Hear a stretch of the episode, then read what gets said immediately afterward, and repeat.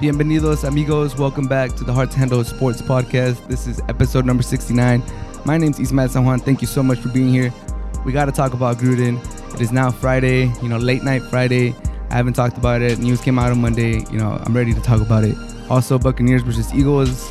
I've seen a lot of people hating on Jalen Hurts. I'm going to come on here and defend him a little bit. And obviously, the Buccaneers look good. Chargers versus Ravens is going to be the game of the week, in my opinion.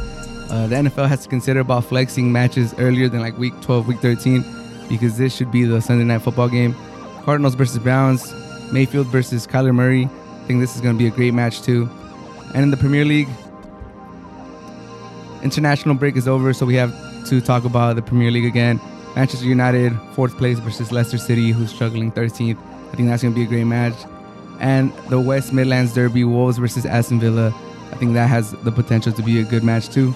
And in tennis, we're now in the Indian Wells semifinals. The quarterfinals brought us a lot of unexpected results. We'll touch on that.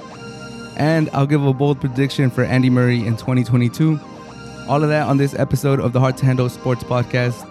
Let's get started. So on Monday, the news broke out of Gruden. You know, all the emails, more emails leaked out showing that he's homophobic, transphobic, um, misogynistic, he's racist, all the things that Gruden claimed not to be when he addressed the media after the uh, Raiders loss to the Bears and throughout the week. He said, you know, he doesn't have a racist bone in him, that people, you know, close to him know who the person that he is.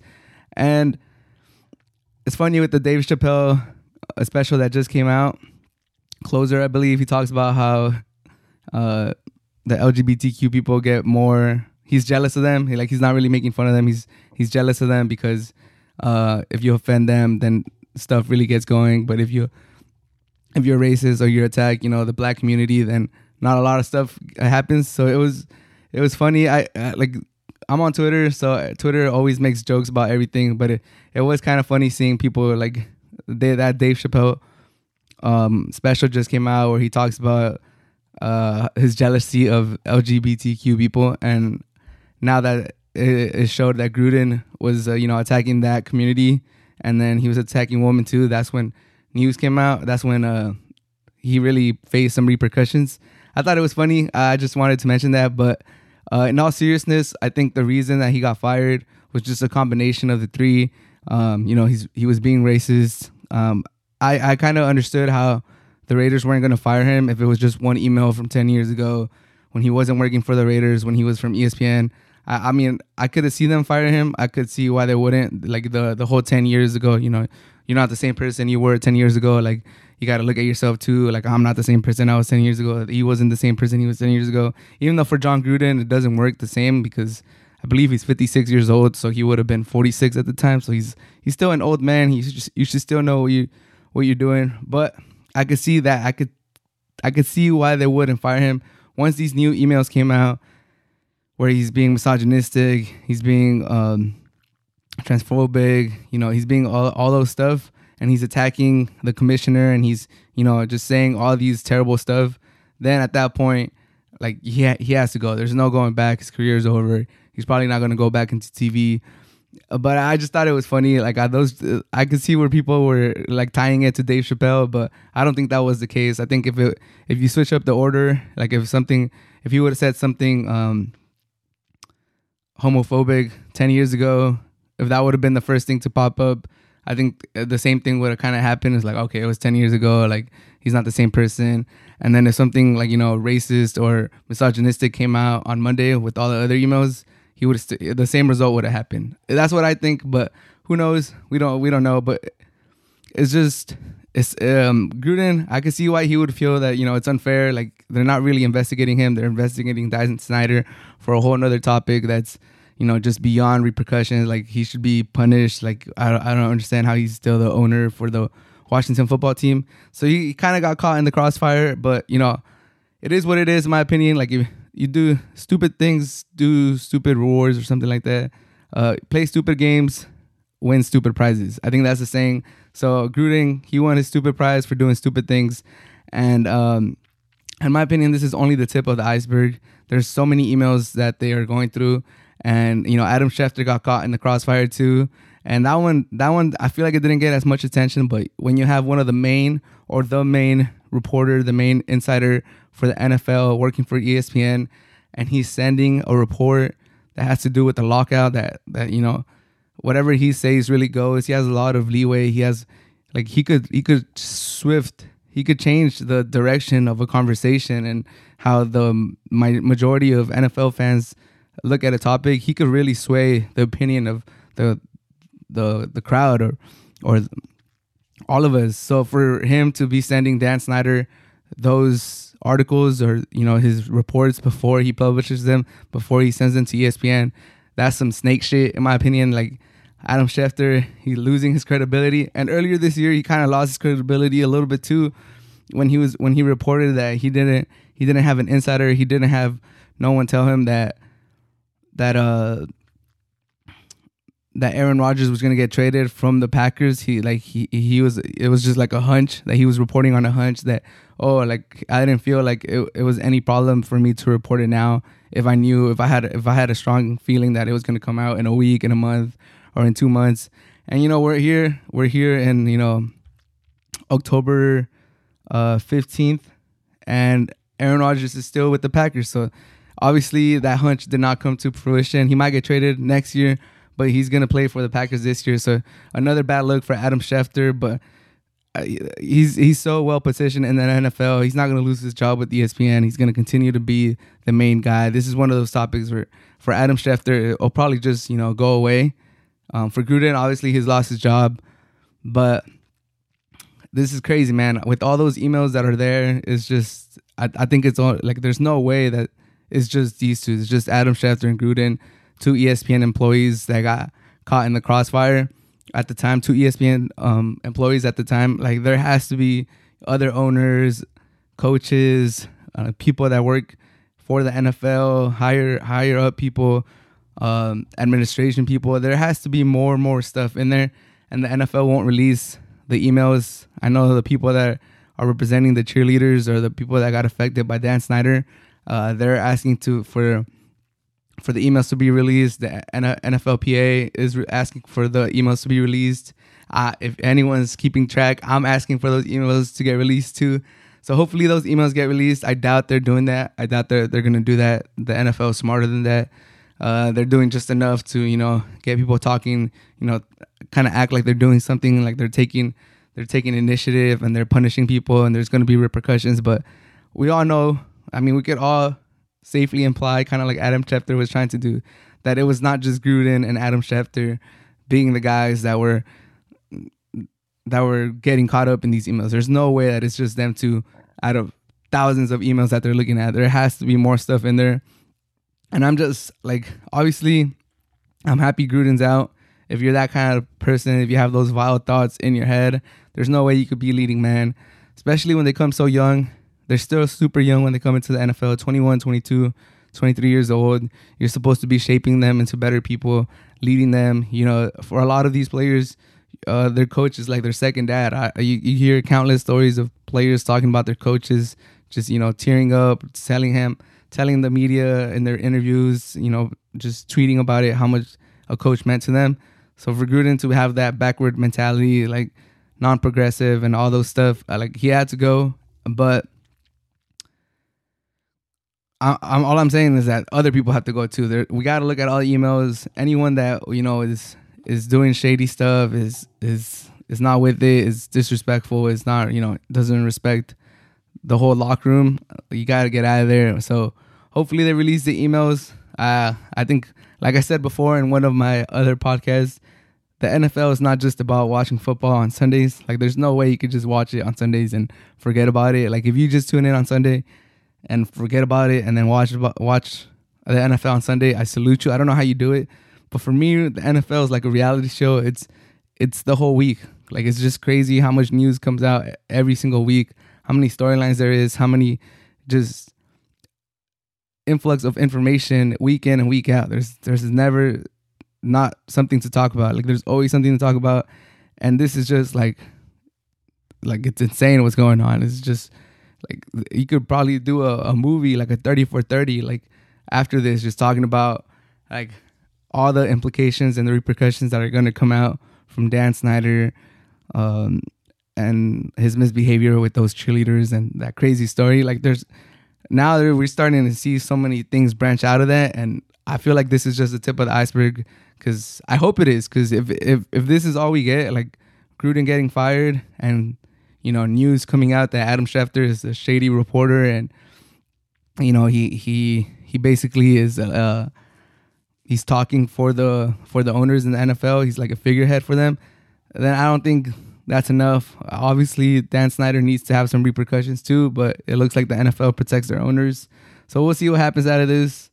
Uh, I'm curious to see what you guys think about this. So, like like as always, my Twitter handle is in the description, and if you're watching this on YouTube, make sure to leave a comment. I'm curious to see how everyone is taking this. Obviously, there's a lot of people that are saying that this is cancel culture and all this stuff, but you know these emails were as recent as just three years ago. So like I said, like you wouldn't want your teacher, you wouldn't want your coach, you wouldn't want people that are trying to shape young people or young men into you know better adults and coaching them and teaching them life lessons. You wouldn't want that person in that position. So I completely like, in my opinion, it's not even like a discussion. Like Gruden, he had to go, he's gone.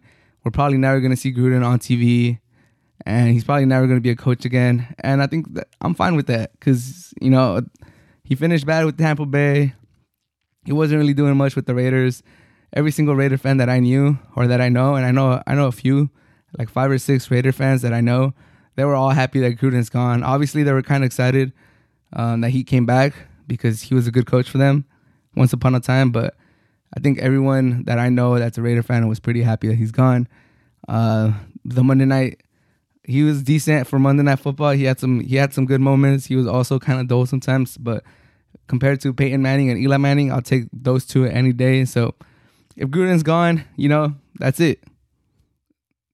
It's, it's, it's not, I'm not going to really miss him too much. The, the, mo- the, the thing I enjoyed about Gruden the most was his QB camps, but that's about it. He, he hasn't done those in a while. So I'm fine if he's, if he's gone. And for the Raiders, a lot of people are saying that's an attractive position because, you know, Derek Carr is not bad, but if I was a coach, especially a first time coach, I wouldn't want to go in a division with Justin Herbert and Mahomes. And obviously, you shouldn't duck anything. And if you're gonna get a head coaching position, you know, you sometimes you just take what you take, so you could be a head coach. But that's a tough division division to go into. The Mahomes, he's like what 25. Herbert's like 23, 22. Like I would not want to go into that division. But yeah, that's all I have for this segment. Like let, let's move on the Buccaneers defeat the Eagles 28 to 22. The Buccaneers dominated the whole game, and at the end, the Eagles made it kind of close, made it a little bit interesting, made you have to you had to finish the game because the Eagles. It looked like you could have just ended going into the fourth quarter. At the end of the third quarter, it looked like you could have just not watched the fourth. But the Eagles, to to their credit, uh, to Nick Sirianni's credit, they played hard. They they didn't give up. They played to the end, and they made it a game, 28 to 22. Uh, Buccaneers, obviously, they look good. They look great. Antonio Brown is starting to look like his old self, which is scare the, the rest of the NFL. Tom Brady's talking about playing until he's 50, 55, which is just ridiculous. TB12 looks like, you know, it's he has a fountain of youth with TB12. Um, like I said, Godwin, Mike Evans, um, Fournette is looking good. He's getting touchdowns. He's getting yards. Um, so so the Buccaneers, man, they look dangerous. They look like they're scary. They look like the best team in the NFC and the top three, top four, maybe even the best team in the NFL. And the Eagles, the Eagles have Jalen Hurts running, you know, getting some running touchdowns, looking inaccurate, kind of taking too long to throw the ball. That's what I'm hearing. That's what I'm, i saw too. I could see it in my eyes. Like, yeah, I, I see where people are coming from. Jalen Hurts needs to work on his accuracy. He needs to make decisions a little bit quicker. He he can't stare down his wide receivers like he does sometimes. But I will say this: I think Nick Sirianni is not helping him out with the play calling, with the with the game plan. Uh, I think they need to run Miles Sanders more. Obviously, that's that's a point of emphasis that a lot of people have been saying for the Eagles these first six weeks of the season. Like Miles Sanders is a quality running back. That line is decent enough to you know, get the run game going. Obviously, against the Buccaneers, eh, it makes sense why you wouldn't run too much because they have like an all-time great run defense. But I think when you have Jalen Hurts and you know his limitations, he's not the most accurate. He's still, you know, working to be a quality NFL quarterback. He stares down wide receivers sometimes. You know, he takes too long to make some reads. You got to help him out. You can't have him there throwing the ball every single time. When when you know your his deficiencies, like we as fans of the NFL. Like I'm not even an Eagles fan, but I've seen enough Eagles game matches to see like, okay, yeah, he struggles with his accuracy. He struggles with, you know, making quick decisions. He struggles, you know, when he has to, you know, go through his progressions. We all can see that. So obviously Nick Sirianni sees that. So for him to be attempting 35 attempts, to be averaging 35 attempts per game in the first six games of the season, I think that's just terrible game planning by the Eagles. Terrible. They're they're kind of setting up. They're kind of setting him up to not be good, and I think that sucks for Jalen Hurts because he's a great running quarterback. He, he's fast. He's quick, and if he ever has, if he ever matures as a passer, if he ever gets a little bit more accurate, if he starts to progress, then just by the sh- sheer ability of that his legs have, he could be a top like a top 10 quarterback, top 15, top 12. Like he has the potential to really be not just a great fantasy quarterback because I have him in fantasy and he's been great. He's been putting up points, but he has the potential to be a great quarterback too, in my opinion. But I go back to Nick Sirianni because Lamar Jackson, he just had a great game against the Colts. It looked like he's finally getting it together. He's finally becoming a great pocket passer. He could bring you back with his arm. Um, he's you know he's just crossing off all the, the negative things that people have to say about him. Can't throw in the can't throw on the pocket, can't bring a team down more than 14, can't beat the Chiefs. He's just crossing them all off. Like, what are you saying? Like, look at me. Look at me do this. Averaging more than 300 yards per game. Still rushing, still being a dual threat. So Lamar Jackson, what is this? His year four. I remember that that playoff game against the Chargers his rookie year. Very limited. Playbook was short and simple. Run the ball, run the ball, run Lamar Jackson, quick, quick passes, slants, you know, bootlegs. They helped him out. And it was evident because his rookie year, the most attempts he ever had. Yeah, if, if you guys remember, he took over for Joe Flacco. I believe it was like week eight or week nine. The most attempts he had in those seven or eight games that he started was 25. 25 attempts was the most he threw. He averaged 22.5 attempts his rookie year, which just goes to show the coach that Harbaugh is, the foundation, the the great franchise that the Ravens are. Got to give him a shout out. They protected him. They kind of coddled him a little bit, but it's fine. When you're trying to get your quarterback, you're trying to get their feet wet. You're trying. You don't want them to lose their confidence because for quarterbacks, confidence is like the the most one of the most important things, and it's hard to get your confidence back because unlike other positions, like okay, if, if you lose your confidence as a wide receiver, you go down to wide receiver four. You still go out there sometimes. Wide receiver three, wide receiver two goes down. Boom, you're in. For quarterbacks, you mess up, you lose your confidence. Eh, next guy's coming in, you're getting benched. And if that guy never gets hurt, it's only one person. If he stays healthy, you never get another chance. You, you're looked at as a quarterback that couldn't throw. So this is back to my point. 35 attempts for Jalen Hurts per game. That's ridiculous. His second year when he won the the MVP, Lamar Jackson averaged 26 26 attempts his second year. That was his average. And he was a limited passer at that time, but the Ravens, their offensive coordinator, they knew what he could do. They they adjusted their game plan and it worked for them. And the Eagles, they don't obviously they're, playing from behind, so they're kind of um, that kind of ties into it, but still, 35 attempts per game for Jalen Hurts when we know he's not the most accurate, when we know he's a great runner. I think a different coach could be getting more out of Jalen Hurts. And like I said, the offense didn't look good with Carson Wentz the last two years. Uh, it's looked iffy at best with Jalen Hurts, but Jalen Hurts is doing a lot for this offense. He's he's scoring rushing touchdowns. He's running the ball. He's throwing it he showed promise against the Panthers. His accuracy, although he still looks inaccurate, his passing accuracy has gone up has gone up like 10%. So he's shown improvement but my fear for Jalen Hurts is, you know, the Eagle fans, Philadelphia, they have tough fans.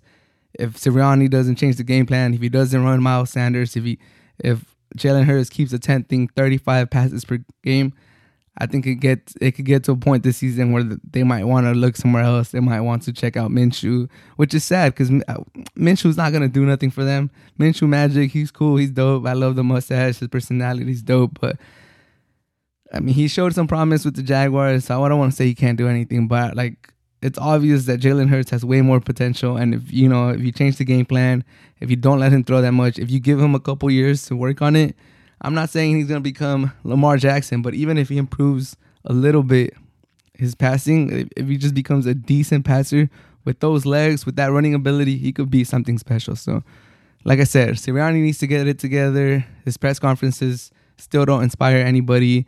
Uh, he still looks like he's kind of lost. His game plan is wild, but we'll see. Uh, if any Eagles fans are listening to this, I'm curious to see what do you guys think about Jalen Hurts because um, I've seen some YouTube videos, I've seen some comments, and people are already, you know, damn, we we traded tra- Carson Wentz for this bum or stuff like that. I think this has more to do with Nick Sirianni than Jalen Hurts, but that might just be me. The game of the week for me is the Chargers versus the Ravens. Herbert versus Jackson, two elite quarterbacks. Chargers four and one, Ravens four and one. It looks like it's gonna be a great matchup, and I am stoked for it. Two quarterbacks they're young, that they're they're peaking. This season looks like they're just getting better and better. Lamar Jackson looks like a better quarterback than his MVP year. Justin Herbert looks like an MVP candidate his second season in the league. Both of these teams have Super Bowl aspirations, and I think you know we should take them seriously. They're both two teams that can score point, points in bunches. They have you know they have some playmakers on defense, so I think this is going to be a great, great great game. Like I'm upset that Sunday Night Football that the NFL doesn't allow um, games to be flexed to like week 12 or week 13, I believe. So this game should have been flexed, in my opinion. Like if, if they were just able to willy nilly move move the matches, move the schedule, this should be the Sunday Night Football game. Um, Steelers, they're kind of boring this season, and the Seattle Seahawks without Russell Wilson, without Chris Carson, like how much entertainment entertainment is that going to be? So it is what it is. We'll watch them at ten at ten in the morning. We'll watch them at one p.m. Eastern time. But like I said, this this has the potential to be you know the game of the season, which is crazy because we've had some great matches. But you know, two heavyweights, two teams in the AFC, top of the AFC. I think the Ravens are the one seed, the Chargers are the two seed if the season ended today.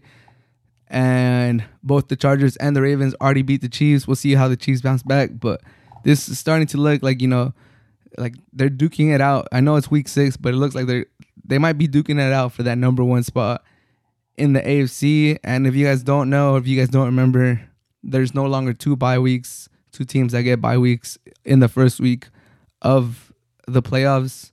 There's only one bye week. So these this game has a lot of implication. Chargers four and one, Ravens four and one. Both teams have their eyes set on that number one seed, getting that bye week. You play one less game in the playoffs, you, you, get home field advantage. Obviously, the Chargers don't really have too much of a home field advantage, but I would imagine they would still rather play in sunny Los Angeles than, you know, going, you know, to Arrowhead, going to Baltimore, going to, you know, Buffalo. I would imagine that they would still rather, you know, play in Los Angeles. So, like I said, if you guys have one match, if you guys have one match in you for this weekend, it has to be Chargers versus Ravens. You got to keep up with the health of Mike Williams. He's been great for the Chargers. We'll see how if he's able to suit up. But like I said, this this has all the all the makings of a great match. Herbert versus Jackson. Uh, hopefully they could get a little rivalry going. Like I've said before, Herbert versus Mahomes is going to be one of the best um, rivalries, probably the best rivalry ever between two quarterbacks in one division.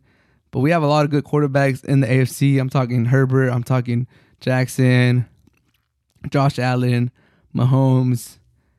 Um, we'll see how these other young quarterbacks do, like um, Joe Burrow and um,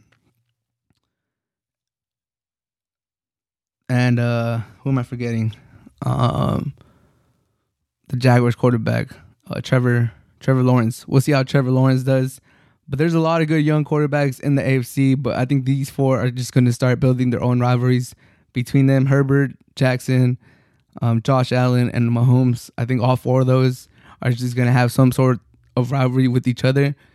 Um, Herbert and Mahomes seems inevitable, but Jackson and Herbert or Jackson and Josh Allen, I think they're all just going to have important matches for their whole careers. Um, a lot of meaningful playoff games, a lot of meaningful regular season matches because they're, they're all super young. They're all you know they're all about to get their max contracts. They're all to be they're all about to be leading their teams to the playoffs year in and year out. So I'm excited. Herbert versus Jackson for the first time. What do you guys think? Who's gonna win? Chargers versus Ravens. I, I think I'm gonna say the Chargers just because you know they they handle the Browns but the Ravens, oh, the Ravens, I think the Chargers have more weapons. I think Jackson has to do more with less with the Ravens. And Herbert, in my opinion, is just as good a quarterback. Jackson has improved in passing, but Herbert just looks so natural in the pocket running. Obviously, Jackson is a better runner, but Herbert does have the better supporting cast on offense. The defense, Ravens has the, the edge, but overall, I think it's just going to be a great match. I can't wait to see this. I am super pumped. Just two good offenses, two great teams duking it out for that number one spot in week six in the AFC. Let me know what you guys think. I think Chargers win a close one. It's going to go down to the wire, but let me know what you guys think. And the second match that I want to highlight for the NFL week six Cardinals versus Browns. Baker Mayfield versus Kyler Murray, the 2018 number one pick versus the 2019 number one pick. The Browns have the better roster, but the Cardinals have the better record. They're the last undefeated team in the regular season. Uh, they're 5 0. Browns come in uh, losing to the Chargers. They're 3 and 2 now. And Baker Mayfield hasn't played particularly well. And Kyler Murray is the complete opposite. He's probably one of the MVP favorites. He's been great for the Cardinals. He's spreading the ball. He's getting uh, Green involved. Hopkins. He's spreading the ball. He now now he's gonna have Ertz, but he won't be able to play for this game. So I think for the Browns, for them to lose to the Cardinals and be three and three, I think that's just it, it won't sit right with a lot of people, especially with the roster that the Browns have. With the start, with you know the tough start, losing to the Chiefs, and then turning their season around, or you know getting over that and winning some games. But they're gonna be without Chubb and Hunt looks like he's questionable. So we'll see how they play. I think Baker Mayfield has to show a lot this game. The Cardinals have, you know, a pretty they could they could pressure the quarterback, uh, but you know they still don't have like an elite elite defense. So I'm looking for Baker Mayfield to turn his season around. He doesn't have the best numbers. He's been struggling. Uh, a lot of people are talking about Baker Mayfield after, you know, they didn't let him go get that first down um, against the Chargers last week. It looked like they were playing t- tentative. It looked like they didn't believe in Baker Mayfield to get them that one first down that would have clinched the game. I think that says a lot about Baker Mayfield. The spotlight is on him. There's a lot of speculation about um, OBJ, about Odell Beckham Jr. being traded, about Baker Mayfield not being able to find OBJ. Uh, like i have seen like other shows that are all talking about how OBJ was open a lot of times against the Chargers, and Baker Mayfield just couldn't find him or wouldn't throw him the ball. So there's a lot of there's a lot of rumbling going around with the Browns, Baker Mayfield, and his potential next contract. Is he the guy? Should should they try to get somebody else? Is OBJ going to get traded? Do Baker Mayfield and OBJ hate each other? There's a lot of there's a lot of noise right now with the Cleveland Browns, and I think they could quiet all that noise if they beat the Cardinals, the five and zero oh Cardinals, the last undefeated team. I think that would just really cement the Browns as a contender. They'll be four and two. I, imagine Baker Mayfield would have to play good for them to beat the Cardinals without Chubb and with Kareem Hunt being questionable. So this is one of those good games this week. They, I think they play at ten in the morning too. So it looks like we're just loading up on good games at ten. Let me just double check, but I do believe that they play at ten in the morning or one p.m. And oh, they play at one. So there's a later game. So if you don't have red zone and you don't, you know, try to watch all the games, or if you only have one screen, Chargers versus Ravens in the morning, that should be the best game at 10 a.m. Cardinals versus Brown at 1 or 4 p.m. if you're on the East Coast. And there you go. You have you're watching the two best games in my opinion. and all of them feature AFC teams, so that's good for. Oh wait, no, the Cardinals are NFC. I'm tripping, but overall, I think Cardinals versus Browns is going to be a great matchup, and I need to see what I'm looking forward to is seeing Baker Mayfield. How is he going to respond if he doesn't play good against the Cardinals? I think there's going to be a lot of backlash, and the trade deadline's coming up, so if they don't get OBJ involved, if if he has another like two catches for 20 yards, you might hear OBJ asking to get traded. He hasn't had the best numbers and he's coming out of an injury, but I'm pretty sure there'll be teams out there that are going to try to get him. I, am even the Patriots, like who OBJ would be the number one on the Patriots. He would help um, them instantly. He'll be their number one. He'll be able to stretch the the field. So I'm looking for Baker Mayfield to spread the ball, get his get his number one wide receiver OBJ involved. They they need to like just call some wide receiver screens, some end around something. Get the ball in his hands. Let's see what he could do against the Cardinals. And this is a tough test for the Cardinals too. There's a, there's still people that are you know not believing with the Cardinals. They're five and zero. Oh. They've had some quality victories, but there's still some people that don't believe in them or are not ready to call them the best team in the NFL. If they beat the Browns convincingly, I think I think that'll go a long way to convince people that you know they're the real deal. International break is finally over. The Premier League is back this weekend. I'm very excited for two particular matches. Manchester United goes into King Power Stadium to play Leicester City, who are currently 13th with eight points. Manchester United comes in with 14 points in fourth place. And now that the international break is over, I think Manchester United has to start getting wins, getting victories. They have a very tough schedule, uh, starting with Leicester. They go to Leicester, then they play Atalanta in the Champions League, then they play Liverpool and Tottenham in the Premier League, and then they go back to Atalanta in the Champions League. So those are five five straight super competitive matches that Manchester United has ahead of them. Uh, luckily for them, Rashford returns. He's a quality player. Uh, I like him a lot because he's very dynamic. He's very forward. He's very intentional with with his runs, with the ball on his foot. He, he puts a lot of pressure on the defense. He likes to dribble right at players, and that's one of the things I loved about prime Cristiano Ronaldo. One of the things I like about Rashford is when they just get the ball on the sideline, and instead of going like to the to the to the corner flag or bringing it back, they just start running at you, and there's nothing that the defender could do except you know committing to the tackle or you know backing up, backing up, backing up, waiting for help, waiting for help, and you know you either do a step over, you cut to the to the touchline, you cut inside, you look for your strong foot, you look for a curler, you look for a cross. I love I love when Rashford does that. I used to love when Ronaldo used to do that. He still does it a little bit, but I love it when people are direct and they run at defenders with the ball on their feet and Rashford does that. I don't think he's going to start. I think he starts on the bench. He comes in as an impact sub. But United, they are going to be a little bit short-handed. They're not going to have Maguire. They're not going to have um, uh, Varane. They're not going to have Varane. So Eric Bailly and Lindelof look like they're going to start. United has only lost one game in their last 15 against Leicester. Their last 15 away at Leicester and they're coming into this match with a 29 unbeaten run in away games. And Leicester just had against Burnley, just had against Crystal Palace.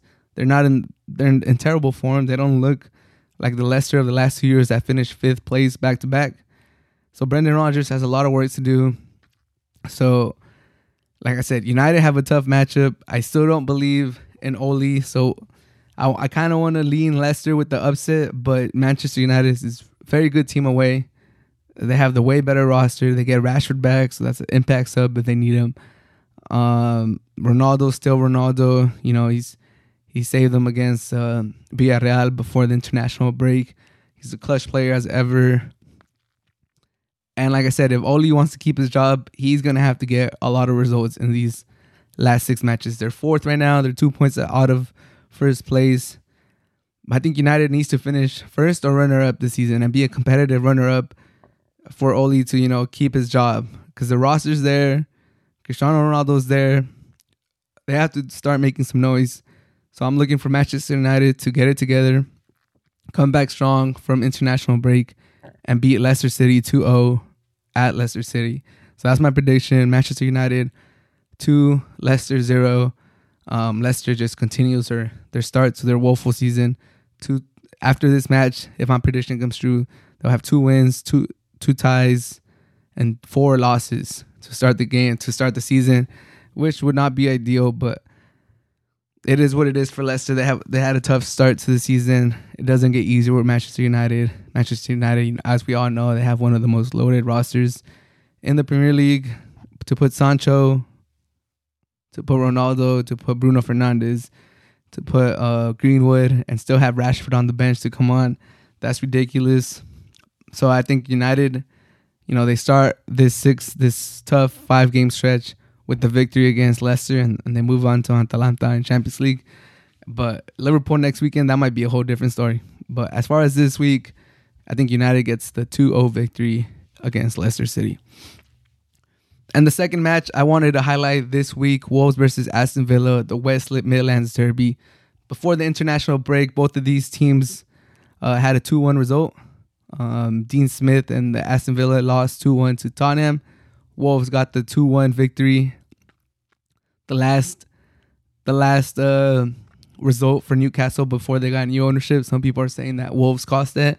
You know, we're not going to take credit, but it is a fact that the Wolves beat Newcastle 2 1, and then that next week they got new ownership. So, did the Wolves cause that? We'll, we'll never know, but nah, I'm, I'm kidding. But Wolves, after a very start, uh, tough start to the season, they've won their last two. Uh, but Aston Villa have only allowed one goal at home. So they're going to be tough. Aston Villa is a tough team at home. Um, but I think Bruno is finally getting it together with the Wolves.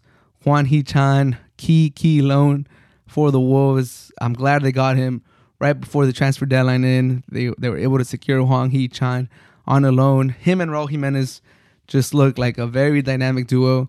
It's giving me flashbacks of when Raul Jimenez and Diogo Jota were killing it for the Wolves. I'm starting to get that same feeling from Hwang Hee-chan, where both of them are good with the ball on their feet. Both of them got some pace. Obviously, Hwang Hee-chan has way more pace, but Raul Jimenez has some speed himself. And Raul Jimenez, you know, he's he's a good goal scorer, but that's not the only thing that he brings. He's a good postman. He's able to hold the ball. He's a good person. He, like he could find players. He could get some assists. He could score his own goals. He could, you know, set up other people. As we saw with Hwang Hee-chan, the two goals that he set up in their 2-1 victory against Newcastle. So I'm looking for Wolves to, you know, without Trincao, um, he's out because of COVID. I think Raul, Hwang, Hee-chan, and um, and Traore, that's a that's a tough three to go into Aston Villa. That's going to bring a lot of pressure to their defense. So I want to say I, w- I was going to go with the draw just because Aston Villa is a good home team and they have a great defense. Um, but I think I'm gonna go with the two-one victory for the Wolves. They keep it going. They keep this momentum going. I am a Wolves fan, so I might be a little biased. Take that with a grain of salt. But I do think the Wolves keep it going. Three wins in a row. Uh, they're gonna start their, you know, they're on the right side of this international break. Uh, they get their players back. They avoided any key injuries. Raul Jimenez didn't play the most with Mexico. He did score a goal, so he's getting his boots back. So I do think the Wolves continue their form, come back from this international break, and start with the win to you know carry that momentum for the rest of the season. I think the Wolves two, Aston Villa one, and I think Raul Jimenez and Hwang Hee-chan both score one. I think they're just starting to. They're gonna be one of these duos this season that you got to keep an eye out for. I saw it with Newcastle. They had some chances before this, and Raul Jimenez, you know, he's getting his confidence up.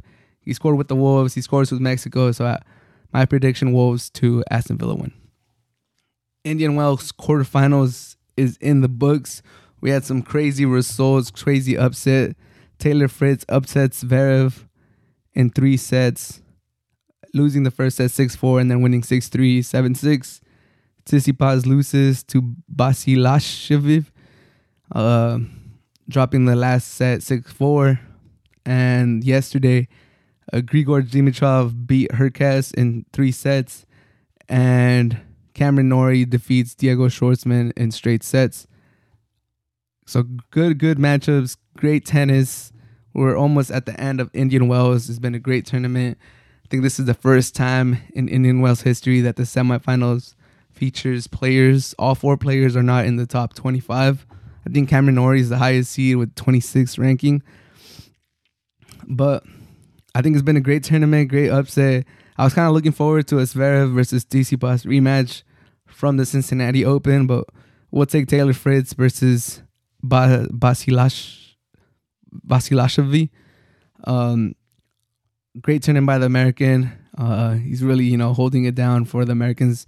American tennis has been on a decline for the, you know, better of the 2000s or the last 10 years, especially. So for Taylor Fritz to get the victory against the number four player of the world, good for him.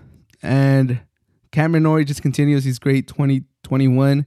he's going to be climbing. He's now, uh, with that victory over Diego Schwartzman, he's now going to be the number one uh, um, Great Britain British player in the ATP. And Grigor, you know, he topped out at top number three. I, I've people, you know, keep saying that he always has one of those matches where he goes God mode and there's nothing he could do to beat him. Medvedev saw that, and now you know he goes the distance against against Hurkacz. He gets it done. Um, that backhand, like he was, he was that backhand was hot. That forehand was hot. He was playing. Uh, he made like an incredible angle shot to beat Hurkacz, where he like completely extends himself all the way to the right and just gets the volley over the net. Just Grigor just plays some of the most beautiful to the eye game in the whole ATP. Like it's just a sight to behold. So congrats to Dimitrov. Uh, his quest, you know, to move into the top ten again continues. His first semifinal at Indian Wells. Cameron Norrie, like I said, he got to the final at the San Diego Open. He's now in the semifinal of Indian Wells. And like Taylor Fritz defeating Zverev, Tsitsipas losing, number three player in the world. It's just a bunch of upsets like you love to see it. It makes for good TV. It's crazy, unexpected. A lot of comebacks, a lot of crazy stuff to talk about. I would like to say this: three out of the four in the Indian Wells semifinals competed in the San Diego Open. Uh, Grigor Dimitrov, Cameron Norrie, and Taylor Fritz were all at the San Diego Open, and now they're semifinalists at Indian Wells. Is that a coincidence? I don't think so. Um, if anyone from ATP is watching this, make sure to keep the San Diego Open in San Diego. It's a great warm up. If you want to move it um, to right before Indian Wells for next year, because Indian Wells was um, postponed because of the pandemic, hey, be my guest. But I think the San Diego Open should stay in San Diego. It's obviously it's obvious that it's, it's been a great warm up for Taylor Fritz, Cameron Norrie, and Grigor. Uh, I think Dimitrov he talked about it after his match that you know he felt good in San Diego, he felt good in the sun, and is carrying over to Indian Wells. My predictions for the semifinals, I think Taylor Fritz is going to get to the final. He's going to hold the flag for the U.S. He's going to represent them, get to the finals of Indian Wells. And Grigor versus Cameron Norrie, two very. Uh, Cameron Norrie has just been super consistent. Uh, Grigor, when he's on, he, he he looks like a god playing tennis. So I think that one's gonna be great. I think I'm uh I think I got Dimitrov versus Taylor Fritz. Um, if I were to say another comment I want to say is Zverev, his double faults, his second serves kind of cost him the match. He lost his composure against Taylor Fritz. He let the crowd get to him. He needs to work on that. I thought after the victory against Djokovic in the Olympics that he was just his mental strength was there that nothing is gonna phase him that he could believe himself to get himself out of any hole. And today it just it, it felt like he kind of sunk back into into that hole uh, I don't know if Andy Murray had a any impact on him because uh, two matches ago he he was you know he was kind of disrespecting that second serve, moving up for the return. I don't know if that had anything like if that affected Zverev's psyche because he he looked a lot he looked very timid on that second serve, and sometimes he'll hit it super hard and he'll get it, and you're like okay there we go he woke up. Like he just got an ace on his second serve, and then that kind of set him up for for failure because he he would think that okay, like if I hit it hard, I'm gonna get it now because I'm hot, and then he'll he'll miss his first serve, and then instead of you know going soft on his second serve, he'll try to power it again and he'll miss it. So he had a he had a good amount of double faults. Uh, what's his? He had five double faults. So you know, to Taylor Fritz number three, especially in key moments when it looked like Zverev was gonna, um, you know, clinch the victory uh, finish the match off, complete the set. he he struggled to do that. So Zverev got to continue to to work on his mental game. Schwartzman, Diego Schwartzman, shout out to Diego Schwartzman. I like representing the Short Kings. He had a great tournament. I think this is the furthest he's gone at Indian Wells. So shout out Diego Schwartzman, another person that competed in the San Diego Open. Dimitrov versus Hurkacz, that was a great match. I know Hurkacz was limping a little bit at the end, so hopefully he's fine. Uh, he's had a great season, and he, he's probably going to compete in the ATP finals. So shout out to Hurkacz. I think I think he had a good tournament too. But like I said, Dimitrov has been great. Last two matches, beating Medvedev, beating beating Hurkacz. Whew. What a, what a story, Dimitrov. Um, kind of a comeback. He's finally healthy. He's looking like the old Dimitrov. So shout out to him. Um, let me know what you guys think. Indian Wells, in my opinion, has been a great tournament. A lot of upsets. First time ever that they don't have a top 25 player in the semifinals. So, like like I said, it's, it's been a tournament full of surprises. And to conclude this episode, I just have one thing that I want to say. I think, I don't think, I'm going to say it. I'm calling it right now. I think Andy Murray will be a top 20 player by the end of the 2022 season. He played a tough match against Zverev in the round of 32. He, he he even said it himself. He didn't play the best tennis, and he lost in straight sets. But both sets were tough. They were you know they played to the end. He played Tsitsipas tough at the U.S. Open. That one even tougher. He should have won that one, but you know it is what it is. He lost to Ruud in the San Diego Open. Another tough match. But every time I see him play recently, his mobility is getting better. Uh, he's able to, you know, take those sharp turns, take those corners. And he had chances against Zverev and Tsitsipas, number three and number four player in the world. Uh, he played them tough. He played them tougher than other people that have a way higher ranking than him.